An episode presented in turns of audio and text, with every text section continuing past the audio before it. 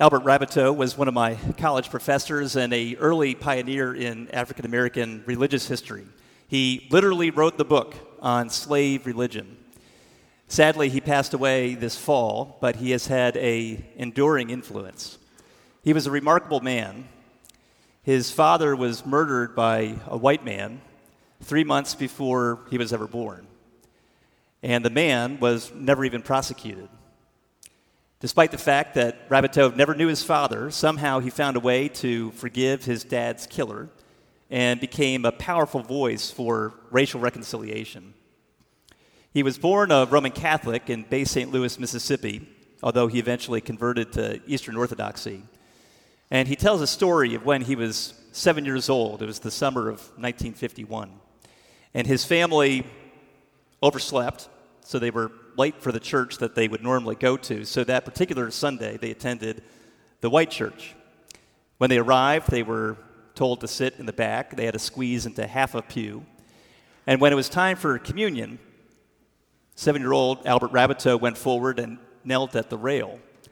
And the priest, who was carrying the host, the body of Christ, passed him by, not just once, not just twice, but three times and did not serve him communion until all the white people in the congregation had received it. So he describes this moment and his later reflections upon it in his memoir, A Sorrowful Joy.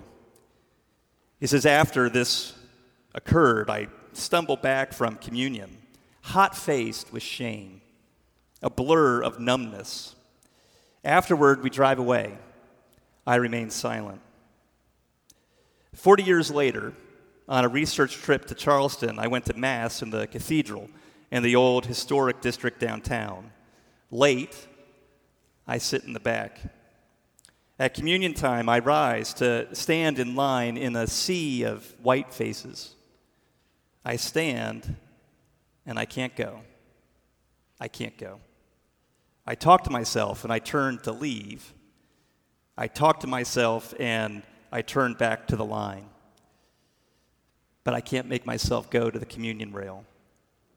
I stumble out into the streets and I cry.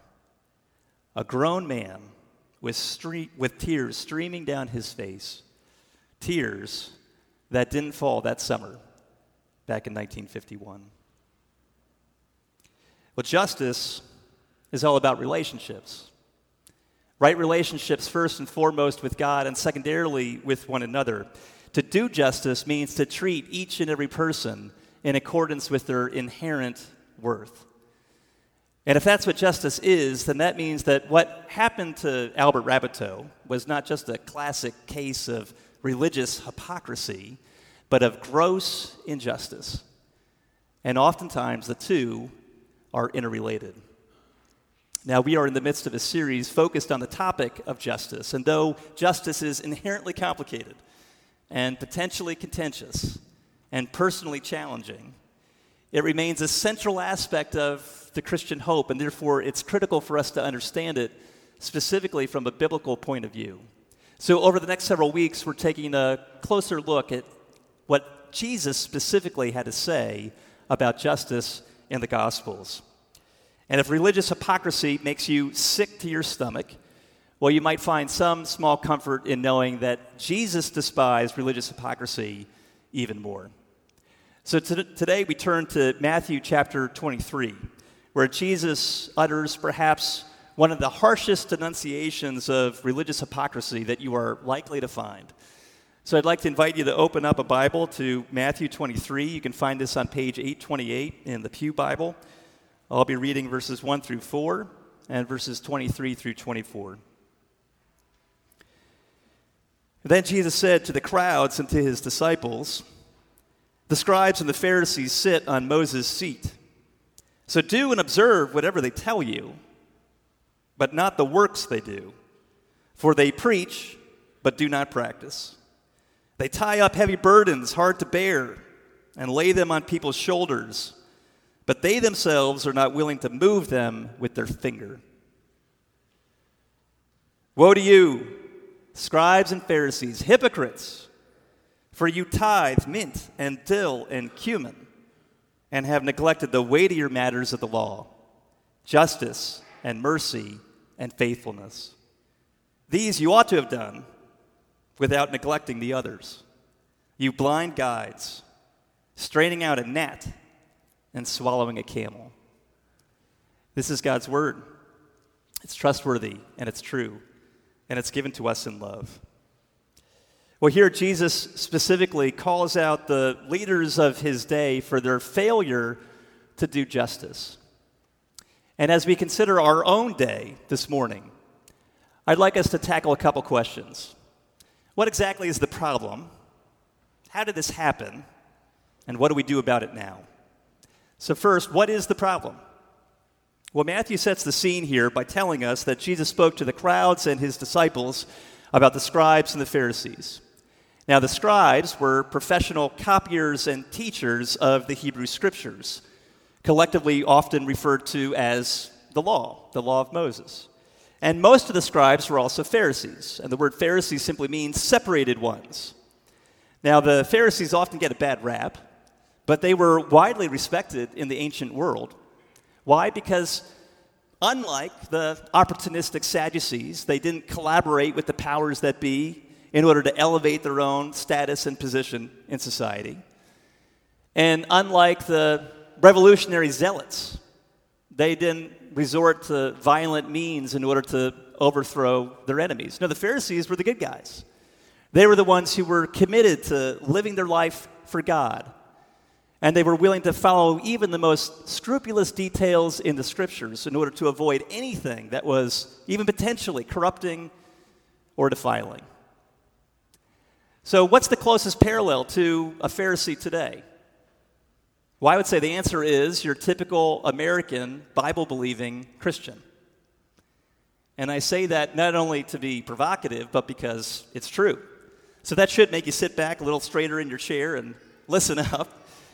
Because Jesus reserved his sharpest criticisms not for the sinners, but for the so called saints. So here he speaks to the scribes and the Pharisees, and he says that they sit in Moses' seat, meaning that they claim to be the authorized interpreters of Moses' writings. But he counsels his listeners to follow their instructions, but not their example, because they don't practice what they preach. He criticizes them for creating these back-breaking burdens that they lay on other people's shoulders. But they're unwilling to even lift a finger to help carry the load. And then Jesus proceeds to offer seven woes in chapter 23. Seven woes in order to express his deep concern about religious hypocrisy. And today we're going to focus on the fourth woe, which begins at verse 23. Woe to you, scribes and Pharisees, for you tithe mint and dill and cumin but you've neglected the weightier matters of the law justice, mercy, and faithfulness. Now, what is Jesus talking about? Well, according to Deuteronomy chapter 14, verse 22, the people of Israel were expected to give one tenth of everything that their fields produced in order to support the priests who served in the temple. So that meant you were supposed to give a tithe of the grain in your field and the fruit of your trees. But the Pharisees were so scrupulous, so fastidious, that they not only tithed their grain and their fruit, but even the herbs and spices that they grew in their little garden. So you can just picture the scene, right? Nine little mint leaves for me, one mint leaf for you, nine cumin seeds for me, one cumin seed for you. It's a little ridiculous. But how does Jesus respond? Well, he doesn't have any problem with their tithing. No, he says, These you ought to have done without neglecting the others. They missed the forest for the trees. They were obsessed with the minute little details of the scriptures that they lost sight of the more central issues that were infinitely more important. And here Jesus seems to be alluding to the prophet Micah. Micah asks, Well, what does God require of you? And the response is to do justice, to love mercy, and to walk humbly or faithfully with your God. So, what was the problem? The problem was that justice had been eclipsed. Despite everything that God had said in the scriptures, justice had been eclipsed in Jesus' day. Just like a solar eclipse, where the moon blocks the rays of the sun and casts a dark shadow, something had blocked the people from being able to see, to experience, and to pursue God's justice. And I would suggest that something similar has happened in much of modern day Christianity. God's justice has been eclipsed. So, how did this happen? That's my second question. Well, I'd like to tell the story in terms of three chapters the great legacy, the great betrayal, and the great reversal. We begin with the great legacy.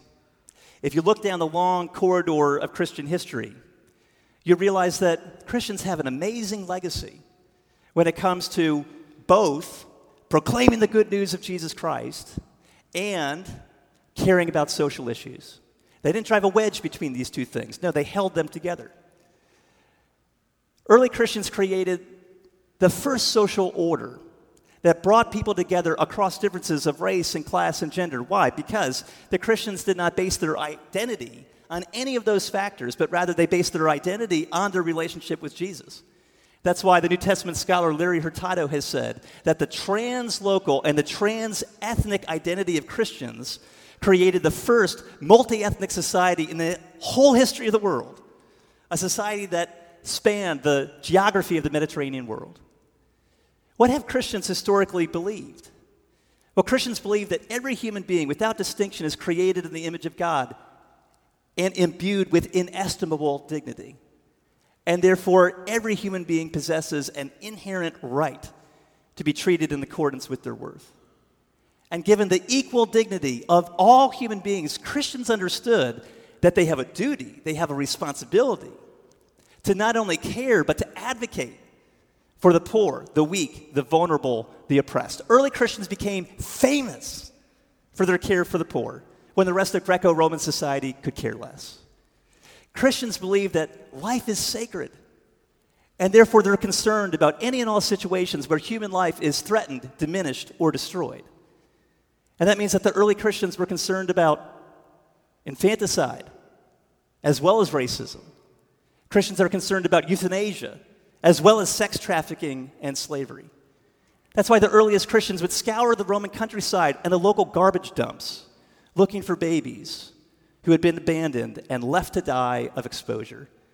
They took them into their own homes, they adopted them as their own children. Christians are the ones who first created orphanages. Christians are the one, ones who created hostels in order to provide safety for strangers and travelers. Christians are the ones who first created houses for the poor. Christians are the ones who created the first hospitals for the sick and the dying. The world had never seen anything like this before which is why the historian Rodney Stark writes Christianity revitalized life in Greco Roman cities by providing new norms and new kinds of social relationships able to cope with many urgent problems. To cities filled with the homeless and impoverished, Christianity offered charity as well as hope. To cities filled with newcomers and strangers, Christianity offered an immediate basis for attachments. To cities filled with orphans and widows, Christianity provided a new and expanded sense of family to cities torn by violent ethnic strife. Christianity offered a new basis for social solidarity. And to cities faced with epidemics, fires, and earthquakes, Christianity offered effective nursing services. Christians have an amazing legacy. Now, of course, when it comes to the topic of slavery, it's a little bit more of a mixed bag. Slavery was ubiquitous in the ancient world, and much of the Christian church was complicit in its practice for far, far too long. But where did we get the idea that slavery is inherently wrong? Well, it originated with Gregory of Nyssa in the fourth century, who, as he reads through the scriptures, realizes that slavery in all of its forms is inherently evil. It's inherently evil because God has made all human beings in his image, and you cannot put a price tag on existence.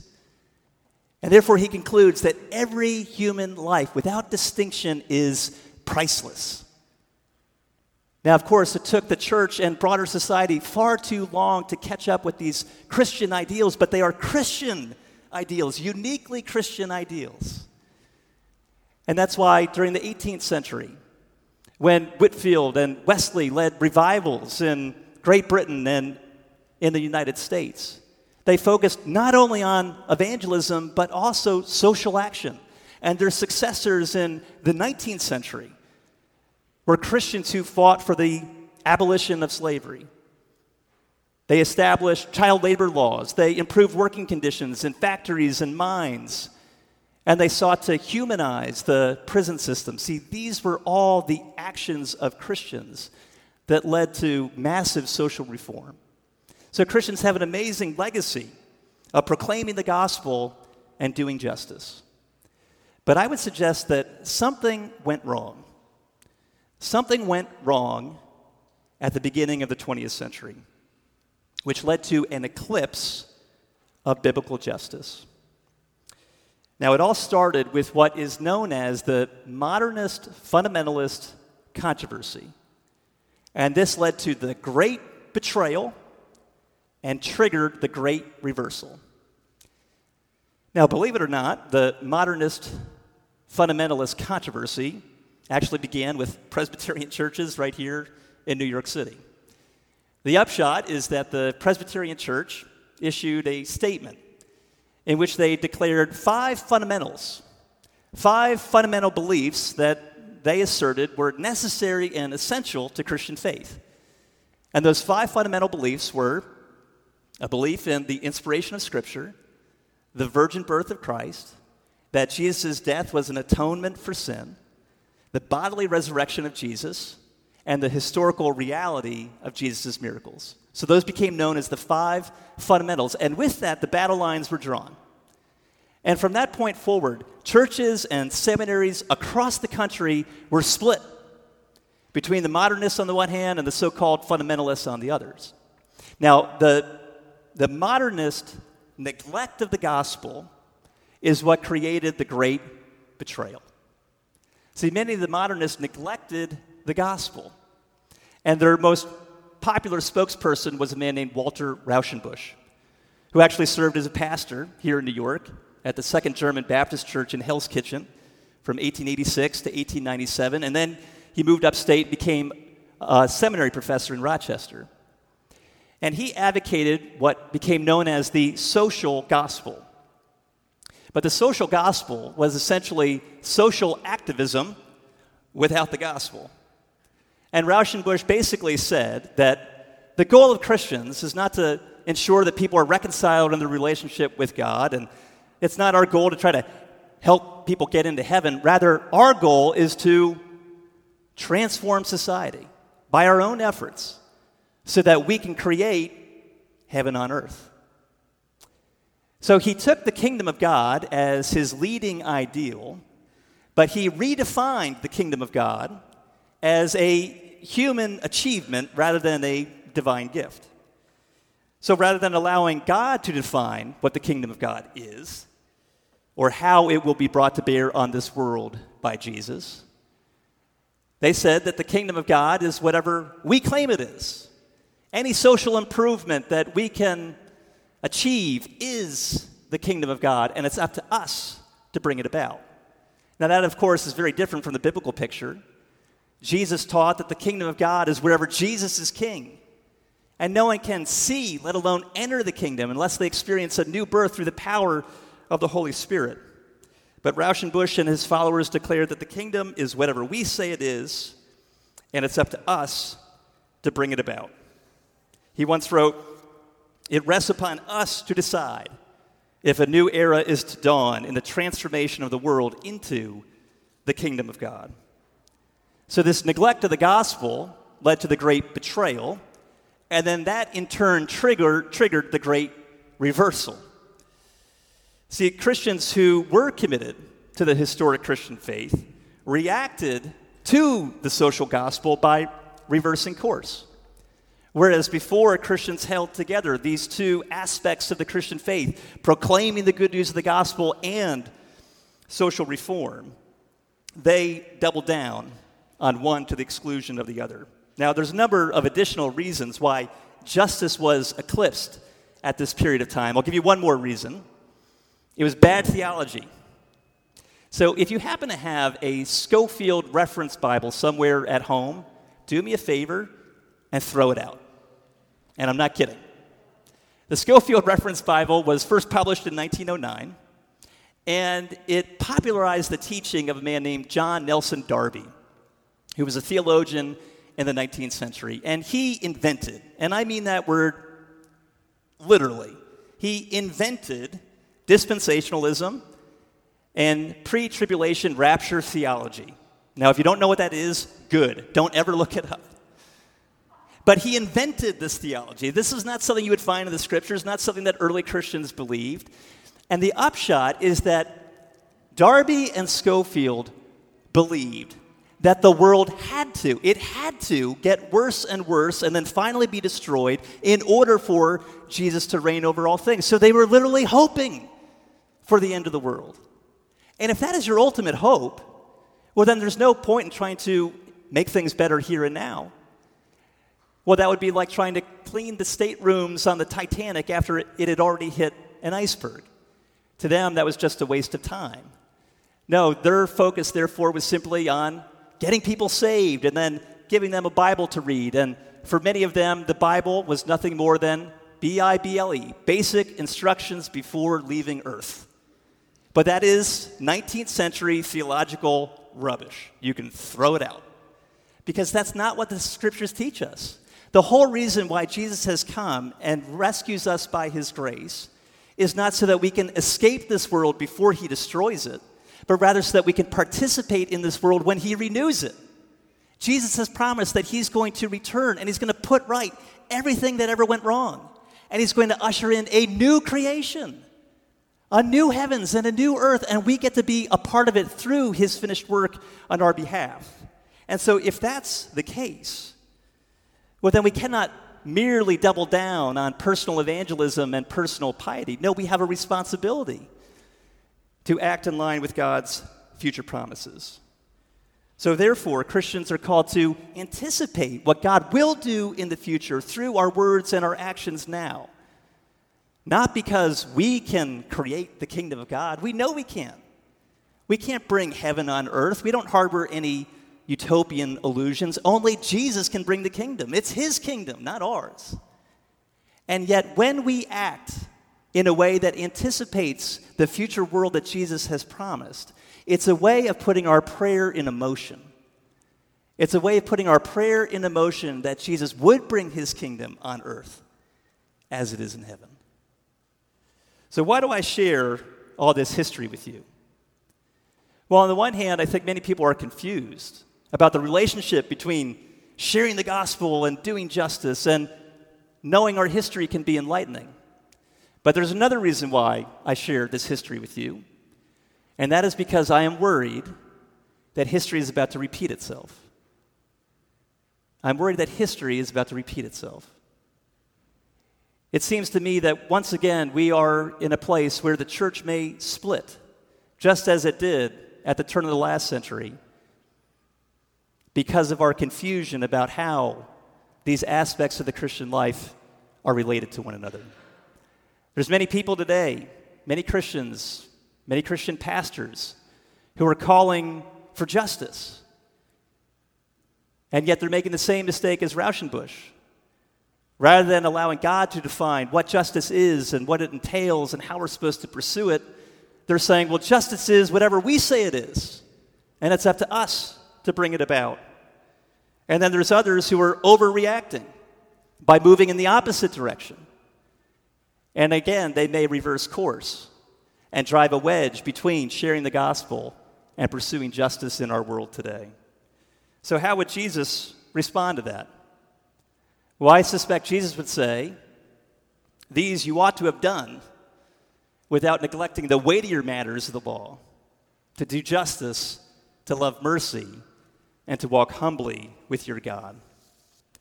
So, if this is the problem, that biblical justice has been eclipsed in our day, and this is how it happened through a great betrayal and a great reversal, what do we do about it now? Well, if I were to ask you, what are the two greatest sins in the Bible? What would you say? What are the attitudes and the actions that God is most concerned about? What does he call out and condemn consistently through the scriptures? Well, you might say pride and envy. Or perhaps you might think perhaps it's related to something with money and sex, so maybe greed and lust. Close, but no, that's not it. So let me give you a hint. What are the two greatest positive commands in the scriptures? Well, Jesus was asked that question in the immediately preceding chapter, Matthew 22. He was asked, What's the greatest command?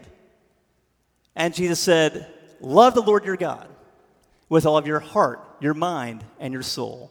That is the great and the first commandment, and a second is like it. You shall love your neighbor as yourself. Upon these two commands hang all the law and the prophets, all the Hebrew scriptures. So the greatest command is to love God with all of your heart, mind, and soul. That relationship is primary, but it's inseparable from, from loving your neighbor as yourself. The two go together. Now, if that's the case, if the two greatest positive commands are to love God and to love your neighbor, well, then what are the two greatest offenses in God's eyes? Idolatry and injustice. Idolatry is a failure to love God, and injustice is a failure to love your neighbor. So the vertical relationship with God is primary, but it's inseparable from the horizontal relationship with one another. Now, religious conservatives tend to latch on to idolatry, religious liberals tend to latch on to injustice, but the two are intricately related. They cannot be separated from one another. You can't love God rightly unless you love your neighbor, and you can't love your neighbor rightly unless you love God. That's why John writes in 1 John chapter 4 if anyone says, I love God but hates his brother, he's a liar. You can't love God who you can't see if you don't love your brother who is standing right in front of you. And that is the command that we have from Jesus that whoever loves God must also love his brother. And that's why there are many prominent Christian leaders who worked very, very hard in the 60s and the 70s to try to bring back this commitment to sharing the good news of the gospel and social responsibility rather than allowing the two to be divorced from one another. And John Stott was a leading voice in that debate. In 1966, over 900 self identified evangelicals, the heirs of the fundamentalists, from 71 different countries, gathered at Wheaton College, which is no bastion of liberalism. They gathered at Wheaton College in order to hammer out a statement on how evangelism and social responsibility go together. And their document became known as the Wheaton Declaration. In part, they state, We reaffirm unreservedly the primacy of preaching the gospel to every creature, and we will demonstrate anew God's concern for social justice and human welfare. And then they went on to say, We urge all evangelicals to stand openly and firmly for racial equality, human freedom, and all forms of social justice throughout the world. Now, I want you to notice something. Many traditional Christians have a knee jerk reaction to the term social justice because they equate that term with Marxism. They think it's been co opted by Marxists. But one of the things I said at the very beginning of this series is that words like justice and love are not self explanatory. They need to be defined. So, whenever the topic comes up, we need to ask ourselves whose justice? What kind of love? Is it the kind of justice, the kind of love that God speaks of, or is it something else? It all depends on how we define it. And I'm sure that there are some who use the term social justice to refer to state control of the means of production, and forced redistribution of wealth by the government. But that's not what the Bible says about justice. And yet, at the same time, while that's important to note, it's even more intriguing to notice that someone like John Stott had no trouble using terms like social justice or social responsibility or social action. Why? Because from the Bible's point of view, all justice is social. All justice is social because it's about right relationships, first and foremost with God, and then secondarily with one another. But the big question is what kind of church are we going to be? What kind of church is Central Presbyterian going to be from this moment in history forward? Will we succumb to a great betrayal or overreact with a great reversal? Or will we reclaim our great legacy? Will we be able to hold together what God has joined together, or will we tear it asunder? Will we commit ourselves to a ministry of both word and deed? Personal evangelism and social responsibility. Will we proclaim the good news of the gospel and do justice? Well, we've got to try. We've got to try, and we try knowing that Jesus can redeem even our worst mistakes. Before we ever hear the anger in Jesus' voice, we have to see the tears in his eyes. Before we ever hear the anger in Jesus' voice towards religious hypocrisy or injustice, we need to see the tears in his eyes. If you jump to the end of this chapter, Matthew 23, you'll see that Jesus issues a lament. A lament over the city of Jerusalem because its inhabitants do not know the way of peace. They do not know the way of shalom. They don't know the way of human flourishing. And he says, Oh, Jerusalem, Jerusalem, the city that kills its prophets and stones those who are sent to it. How often would I have gathered you like a hen gathers her chicks underneath her wings, but you were not willing. You were not willing. Now, that might strike us as a quaint agrarian image, but consider what Jesus is saying. At the first sign of danger from a potential predator or a fire, a mother hen will literally gather her brood under her wings. And she'll put up a fierce defense. She would rather die than see her chicks come to harm. And so people have literally documented this. If a fire rolls through a barnyard, there's a good chance that you might find the charred remains of a hen, which is a little bit strange because a bird can fly away from that kind of danger. But if you find the charred remains of a hen, more than likely underneath that burnt body, you will also find her chicks alive because they have been saved from the searing flames, she died so that they might live.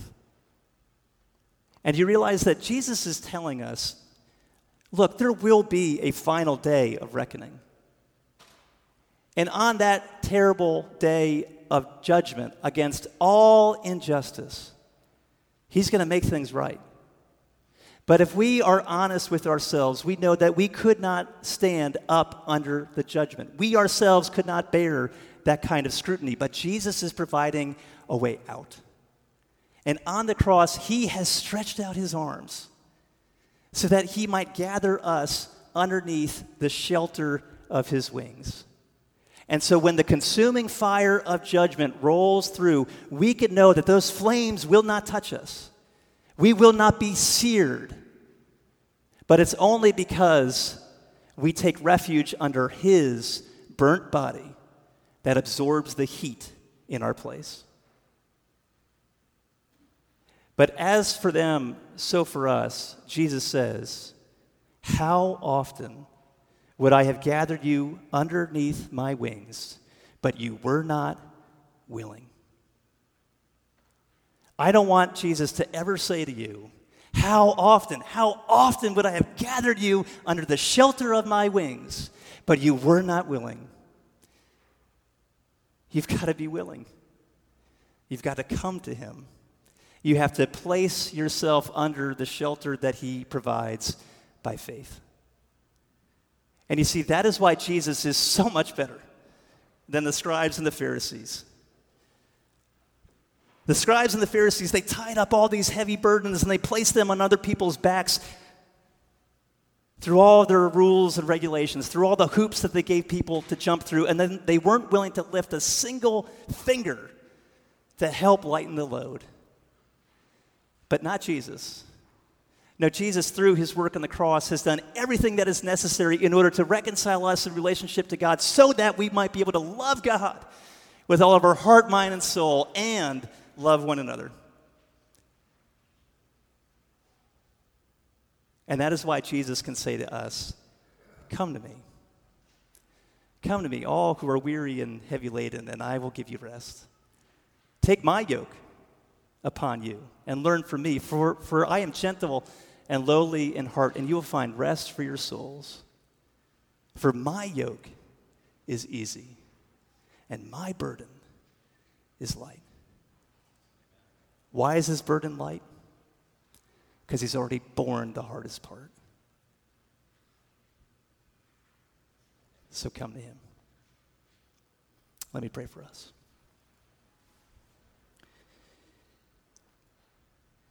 Father God, as we consider the world in which we live today, we acknowledge that so often biblical justice has been eclipsed.